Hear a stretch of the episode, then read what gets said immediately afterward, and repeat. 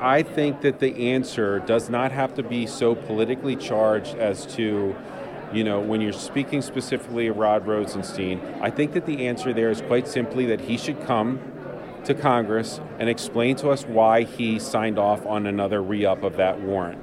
And so, or, you know, to, to have it renewed. There might be a very good explanation for that, one that we could all agree was reasonable.